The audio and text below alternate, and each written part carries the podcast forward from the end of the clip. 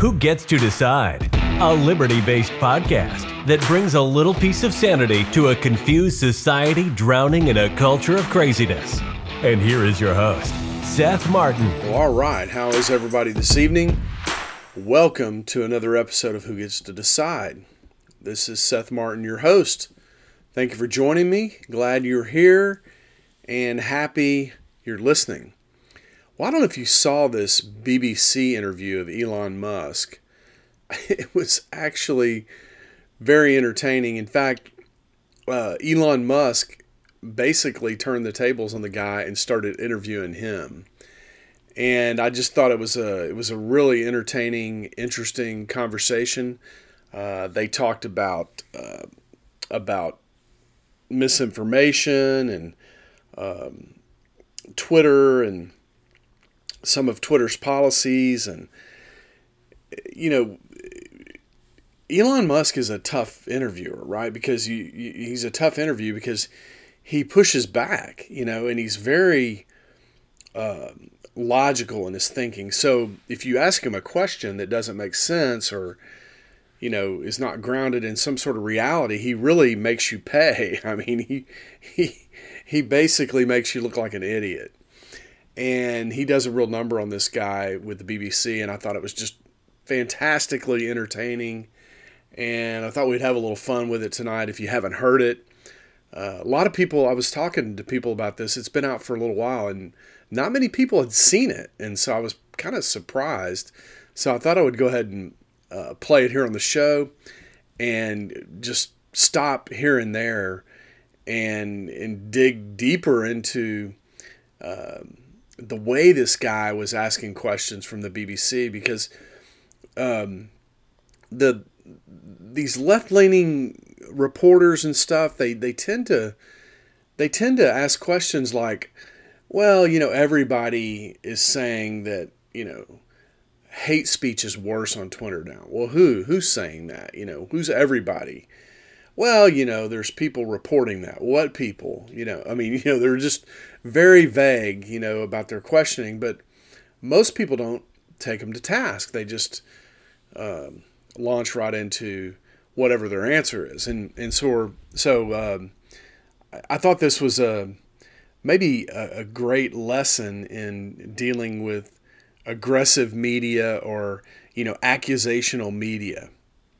And, uh, uh, you, you, know, I'm, I'm really enjoying uh, watching uh, Elon Musk get interviewed. The guy is really, um, he knows what he believes, right? He knows what his principles are, and you cannot really, um, you, can't really um, make this guy look bad unless you know you got some real facts you're gonna you know address him with, and, and of course none of these people do. They, they they just don't it's not how they're they're they're looking to throw a gotcha in there. I gotcha, you know, kind of thing. And um, and it's just it's just not working with Elon Musk, as you will see right now. Free speech is meaningless unless you allow people uh, you don't like to say things you don't like. Otherwise, it's irrelevant. Um, and if at the point at which you lose uh, free speech, uh, it doesn't come back. I, th- I, think the issue some people have is that a lot of people were brought back. I mean, some people were brought back who uh, were previously banned for spreading things like uh, QAnon conspiracies. You have people like Andrew Tate who were brought back, who were previously uh, banned for things like hate speech. Do you think you prioritize freedom of, of speech over misinformation and hate speech? So, right here at the beginning, Elon Musk basically lays out the rules of the game for him, right? Free speech is meaningless unless someone you hate is allowed to say something you hate. You know, he basically tells him the rules, right? And then the guy goes on to say, well, I think the issue is, you know, some of the people you brought back, you know, to Twitter, it just seems like just wasn't the best choice. You know, like you brought Andrew Tate back and, you know, this kind of thing. And and then my favorite, and Elon Musk didn't answer the way. I mean, when the guy asked the question, I thought for sure he was going to answer this this particular way that I'm going to answer right now. But he said, "You know, it just seems like you're prioritizing free speech over misinformation and hate speech." And my answer would have just been, "Yes, that's right. That's exactly what we're doing." Um, but Elon Musk doesn't do that, which I'm not disappointed because it led to a really great exchange with this guy. But I think if I was being interviewed, I would just have said, "Yes, that's exactly what we want to do. We want to we want to favor free speech over misinformation and hate speech." Because these are misinformation and hate speech these are very arbitrary terms. Uh, they, they, don't mean anything. Um, misinformation is something we've talked about this before on the program that the truth is something that is discovered, right? Um, unless you know everybody witnesses the same thing, which never happens. There's a lot of back and forth and uh, you know discussion and and uh, give and take and agreement and disagreement and and there, there's a process you know you arrive at the truth. And so to just for someone to just say hey this is misinformation is a is is basically a way of interfering with that process. Now incidentally i just want to mention here real quickly mark zuckerberg even was questioned by a new york times reporter a couple some years ago now.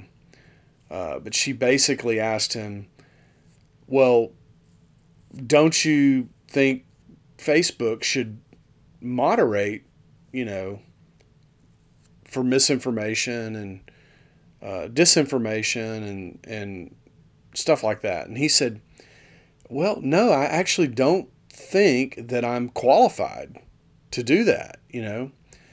Uh, which kind of I think at the time shocked this New York Times reporter. But anybody with any kind of uh, humility and just an appreciation for the complexity of knowledge and information would I think answer that way. I think I think a lot of these people that uh, believe that there's all this misinformation and hate speech and everything they're the very people that, um, to me, uh, display the most hubris about the world. Like they, they act like they know everything there is to know about the world.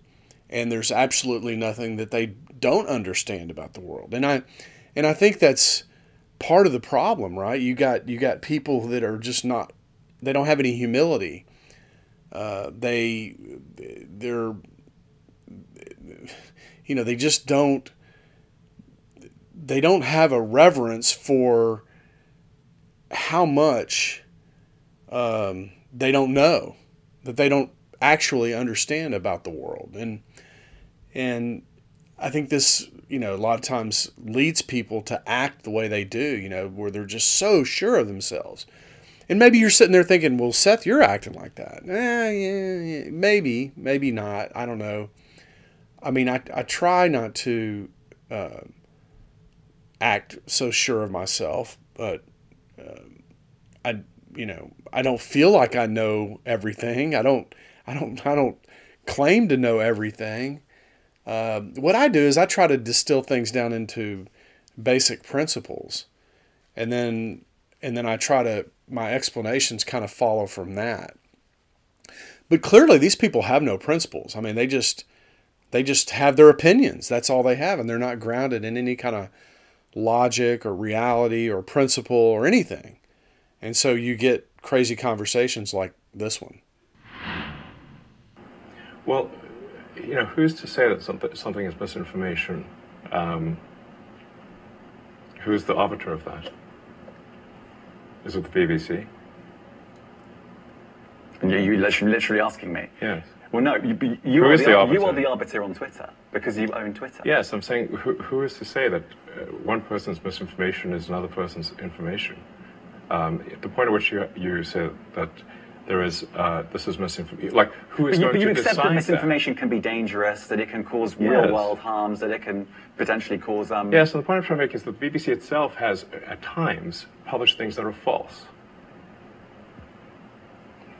Do you agree that that has occurred? I, I, I, I'm- I'm quite sure the BBC have uh, uh, said things before that turn out to not be true uh, Correct. in, in its whatever it is hundred year history. I'm quite sure. Yes. I get the sense that the BBC reporter just doesn't understand what Elon Musk is talking about. He's like, okay, you know, this is this is the this goes back to the conversation we had about the distributed mind versus the expert mind. You know, uh, you know, we're, we did an episode a couple episodes uh, ago about the market is always right. And the reason the market is always right is because you're talking about millions and billions of minds that are acting in in in, in their interest that will always be even if they're not smarter they'll always be um, collectively smarter than some expert. And this is kind of what this is kind of along the lines of what Elon Musk is talking about. He's like, well, who would do that? Who would be the arbiter of that? And the guy goes, well, you would be at Twitter. It's like, what? What are you talking about? Like, like, like Elon Musk, what duplicates himself a thousand times at Twitter, and he's got people reading their posts, and I mean, it's like this whole fact checking thing. It's the dumbest thing ever, right? Because what they do is they, it's not always inaccurate, but uh, these fact checkers are always fact checking against some expert opinion. You saw this a lot during COVID. You somebody would say something about COVID, and the fact checkers would check it against what Dr. Fauci said or what Rochelle Walensky said. And of course, we know now that many, many, many things that Dr. Fauci said turned out not to be true, right? So, you know, I mean that that just kind of proves the point, right? Is who would who would be the arbiter of what's true and what's not true? And in the in the truth the the truth is that the process of exchanging tweets and arguing about the truth would reveal the truth. You don't need somebody to stamp a badge on there that says this is mostly false or this is misinformation or some other kind of 1984 esque, you know, uto- dystopian kind of censorship label. Even if you aspire to be accurate, there are times when you, you will not be. We've spoken to people very recently who were involved in moderation, and they just say they just, there's not enough people to police this stuff, particularly around, um, particularly around hate speech um, in the company. Do, that Well, what hate speech are you talking about? I mean, you use Twitter. Right. Do you see a rise in hate speech? I mean, I, I- just a personal anecdote. Like, what do you? I don't. P- personally, my uh, for you, I would see I get I get more of that kind of content. Yeah, personally, but I, I'm not going to talk to talk to the rest of for, for the rest of Twitter. You see more hate speech personally. I would say I would see more hateful content in that in that Content you don't like or or hateful. What do you mean to describe a hateful thing? Yeah, I mean, you know, just content that will solicit a, a reaction, something that may include something that is slightly racist or slightly sexist, those kinds of those kinds of things. So you think if I'm- something is slightly sexist, it should be banned? I, no, Is I'm that what not, you're saying? I'm not saying anything. I'm Well, I'm just curious. What I'm, tr- I'm trying to understand what you mean by hateful con- content, and I'm asking for specific examples. Um, and if, and you just said that if something is slightly sexist, that's hateful content. Does that mean that it should be banned? Well, you've asked me. You've asked me whether my feed, whether it's got less or more. It, I'd say it's got slightly more. That's But- why I'm asking for examples.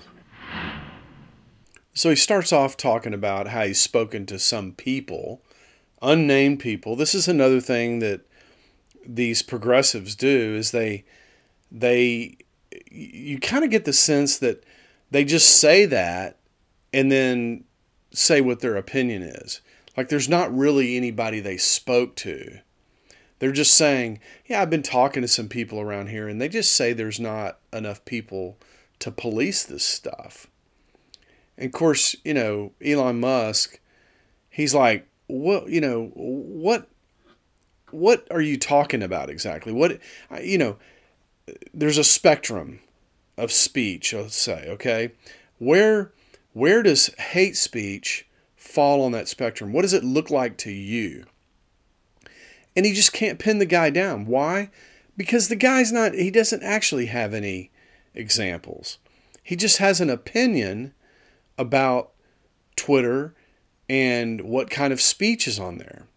And it's bad that Elon Musk has purchased the company along with a bunch of investors and has fired 80% of the workforce. All this is bad in this guy's opinion. And so he's just trying to get something to stick to Elon Musk. And Elon Musk, I think, is is like thinks this is a serious conversation, you know? I mean, he thinks, oh, okay, this guy wants to really kind of define hate speech and really have a conversation about what kind of speech is hateful.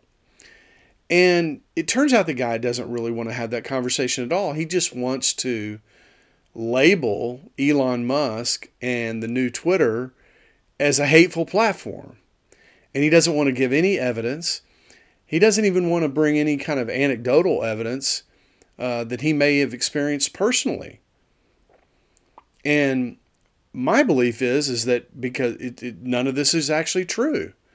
He's just it's just his opinion, and then of course, but he's he's cloaking it in in conversations or what what I've experienced in my feed and then what uh, Elon Musk is doing is to say, well, fine, give me an example so I so I can know exactly what you think, like where your measure, your hate speech measurement uh, dial, you know, is located. He's trying to understand what you think, you know, what this BBC reporter thinks is hateful. And of course, the guy, you know, doesn't want to engage in this because he doesn't actually have any examples. He probably doesn't have any of the, he probably hasn't spoken to anybody like he said. And he probably uh, doesn't have any, uh, probably never saw anything in his feed that was hateful. Unless it was something directed at him personally, like, like you're an idiot, your opinions are stupid, you know, stuff like that. I mean, I see that in Twitter. And if you can't take that in Twitter, like if you say something and somebody says, "Dude, you're an idiot," or "You just you're thinking is all screwed up or whatever somebody people say on Twitter, if you can't take that, then you should probably not be a journalist. I mean, you're just not tough enough to get to the bottom of any kind of story that people really want to know anything about. But I just think it's I just think it's funny that Elon Musk is like, "Oh, okay, you want to you want to talk about hate speech, you know, let's let's have some examples." And the guy's just got nothing. Can, right. you, can you name one example? I, I honestly don't use. I, I, honestly, I you don't. You can't name I, a single example. I'll tell you why. Because I don't actually use that for you feed anymore. Because I, I just don't particularly like it. But you said actually, a lot of people a lot of people are quite similar. I, I, I only well, I only look well, at hang my, on a second. You said you've seen more hateful content, but you can't name a single example, not even one. I'm not sure I've used that feed for the last three or four weeks. And I, well, then how did you see that hateful content? content? Because I've been I've been using I've been using Twitter since you've taken it over for the last six months. Okay, so then you must have at some point seen the you for you hateful content. I'm asking for one example. Right. And, you can't give a single one. And, and, and, I'm saying. I, then I, I say so that you don't know what you're talking about. Really? Yes, because you can't give me a single example of hateful con- content, not even one tweet, and yet you claimed that the hateful content was high. Well, that's a false. No, what I claimed. You just lied. What? No, no. What I claimed was uh, there are many uh, organizations that say that that kind of information is on the rise. Now, whether whether it has on Give my feed or example. not, I mean, I, right, and Literally if you look at something one. like the, the uh, Strategic Dialogue uh, Institute in the, U, in the UK, they will say that. So you, they, Look, people will say all sorts of nonsense. I'm literally asking for a right. single example, and you can't name one. Right, and as, as I've already said, I don't use that feed. But well, then how let, would you know? That I don't you, think this is getting anywhere. You literally said you experienced more hateful content, and then couldn't name a single example. Right, and as I said, I That's absurd. I haven't, I haven't actually looked at that feed. I Then how would you know there's few hateful weeks. content? Because I'm saying that's what I saw a few weeks ago. I can't give you an exact example. Let's move on. We have, we only have a certain amount of time. Um, Wow. COVID misinformation. So Elon Musk perfectly lays out the scenario to the guy. And then he goes, I, I submit to you, you don't know what you're talking about, you know? And then he says something like, well, many organizations have reported that, you know, whatever he said, I, I don't even know. And, and, and Elon Musk says, well, all kinds of people say all kinds of nonsense. I'm asking you for a specific example. And he guy just does not want to give one. He doesn't have one because he probably hasn't seen one. At least not one that hasn't been directed at him for saying something stupid. And I just think this is funny. Then he then he finally goes, because he's like, you just lied. You just lied. And the guy's like, no, no. I mean, what a what an entertaining interview. The guy just I think Elon Musk is right. Guy doesn't know what he's talking about. He's just talking about generalizations and what what people in his little world are saying about Twitter. That's all this is. Him and his friends get together. They talk about Twitter and all the hateful things that are going on in there. And they don't actually have any experience with any hateful things going on in there, but they're talking about it as if it's reality to them. This is this is something we've been talking about, you know, about how um, there's like a reality that some of these people are experiencing that just doesn't exist. Like they're experiencing white supremacy. just like where? Where are you seeing that? Or they're experiencing, um, you know, all these aggressions uh, against black people and minorities. You know, we heard that uh, a couple of weeks ago when um, Gavin Newsom was talking, or maybe it wasn't a couple of weeks, maybe a week ago. He was talking about how 50 years of civil rights and civil liberties uh, are just being rolled back by the Republicans because um, they're attacking people in minority communities and uh, black communities and trans communities and all this stuff. And this is just, it's just not even real. Um, we talked about how uh, Ron DeSantis is pushing back um, against some of the, the encroachments that are going on in Florida. But the encroachments came first. He's pushing back. These are this is not rolling back 50 years of civil liberties. This is this these are activist groups that are pushing basically filth and pornography like like children like almost like children's romance novels except it's not romance it's like deviant sex stories in books. And these books are being pushed into libraries and you know transgender story hours being pushed or you know th- these teachers want to talk about they want to groom these children in the classroom. And and so this is an encroachment on on what's been happening. And you and you got Ron DeSantis pushing back. That is not that is very different than you know Republicans are running roughshod over people's civil liberties that they spent the last 50 years acquiring. These are it's like two different realities going on here. And uh, and it's it's insane really. I mean we are living ha- well maybe not half but a good 40% of our population is insane. I mean literally can't deal with a reality and so they've created some sort of alternate reality to cope to make themselves feel better to soothe They're sick little souls. I mean, that's what it seems like is going on in America. And man, I hope Elon Musk does a bunch of more interviews because this kind of thing needs to happen more and more. These people, these people getting interviewed need to push back on this and say, no, no, no. It, in fact, it makes me want to go out and do some interviews. Um, I wish I had somebody to interview. I mean, you know, kind of keeping track of my job and, you know, my particular lifestyle doesn't really allow me to do interviews at, at this moment. But man, it makes it seem like a lot of fun to do interviews because if this is how they would go, I would just enjoy the hell out of doing it. You changed, Amazing. The COVID, you changed the COVID misinformation. Has rules. BBC changed its COVID misinformation? The BBC does not set the rules on Twitter, so I'm asking you. No, I'm talking about the BBC's misinformation about COVID. I'm, I'm, I'm literally Has- asking you about you changed the labels, the COVID misinformation labels. There used to be a policy, it then it then disappeared. Why, why do that?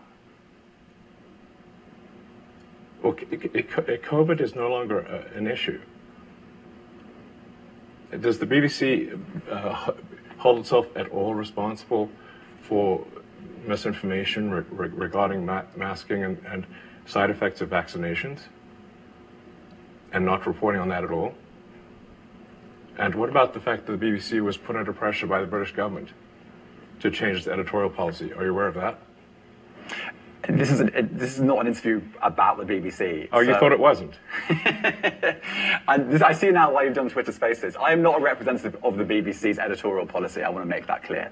Let's talk about something else. We want I'm to talk about the interviewing you BBC. too. All right, let's let's let's talk about let's talk about something else. You weren't expecting that.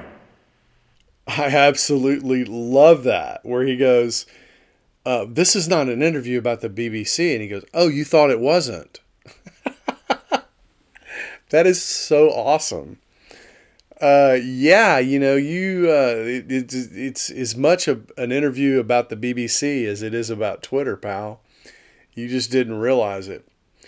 Um, yeah, so obviously the guy ch- changed the subject, right? They, he, he didn't want to talk about hate speech anymore. So he quickly changes the subject to misinformation banners. You know, before uh, Elon Musk and his fellow investors purchased Twitter, the former regime used to put these, uh, the previous regime used to put these banners on there saying this is mostly false or misinformation and then they would try to direct you to another source or whatever. And of course you know Elon Musk is right. I mean you know what why why would we put anything about covid? Covid's basically over. There's no there's no information going on about covid anymore. Uh, certainly not about the disease. I mean I, I suppose you could put misinformation banners on these died suddenly um, uh, tweets that people are putting out. But, you know, probably what they're doing is they're looking up the name and they're seeing that the person really is that person and they really did, did they really did die, you know. And most of these people are really young, by the way. When what you're seeing, I don't know if y'all are seeing this or not, or if you even use Twitter, but um, man, it, come, it comes in waves, right? There'll be like no died suddenly things, uh, posts for a month or something. And then all of a sudden there'll just be a huge wave of them. And we're right now, we're in one of these, we're, we're in one of these times when there's a huge wave of these died suddenly uh, posts. And it's usually, you know, it's a picture and it's usually a young person. I mean, almost nobody is over the age of 35 and it's and it's died suddenly and um, you know a lot of them are like 16 16 to 23 year olds and stuff i mean it's it's insane really i mean i, don't know I- i think ultimately the mrna vaccines will kill more people than covid did and and certainly uh, way more young people. I mean, young people almost had no risk whatsoever of dying from COVID. I mean, it was like 0.00 something percent. But what you're seeing with these these um, died suddenly things is you're seeing people that took uh, the mRNA shot, at least one of them, and some of them took a second. But these are the, these people are dying. These kids, these young people are dying, and they had zero, almost zero risk from COVID. And in some states, and because they're university students and they went to Cornell or some place that you know required vaccination, um, you know they're just they're dying at a young age. Their their whole life was ahead of them, and it's just snuffed out. And uh, you know, I don't know. I don't know what's going to happen on that. Um, if it's ever going to come out, it may never come out. There may not ever be any investigations into why some of these people are dying. Um, but this guy at the BBC, if he really wanted to be a good reporter, that would be something he could go look into instead of trying to hassle Elon Musk about uh, misinformation and hate speech on Twitter, which is essentially non-existent. Uh, I, I'm I'm on Twitter usually daily for an hour. I don't ever see any any hate speech. And incidentally, if you want to follow me on Twitter, I'm at Investor Class, at Investor Class. The reason I have that Twitter is a long time ago. I had a investing uh, YouTube channel, and that's why it's like that. But uh, and I just never did change it. But you can follow me there. All right. Well, look, I hope you enjoyed that as much as I did. I think uh, I think Elon Musk won. I don't think there's any question about that. Uh, and I don't know, we might do some more of these Elon Musk interviews. He's done several lately. Uh, he did one with Tucker that was really interesting. Uh, we only did one segment of it, but uh, there was more. So we might go back and do that. But um, anyway, that's why you should tune in. Keep tuning in. Uh, if you do, I'll be here tomorrow to do it all over again on Who Gets to Decide.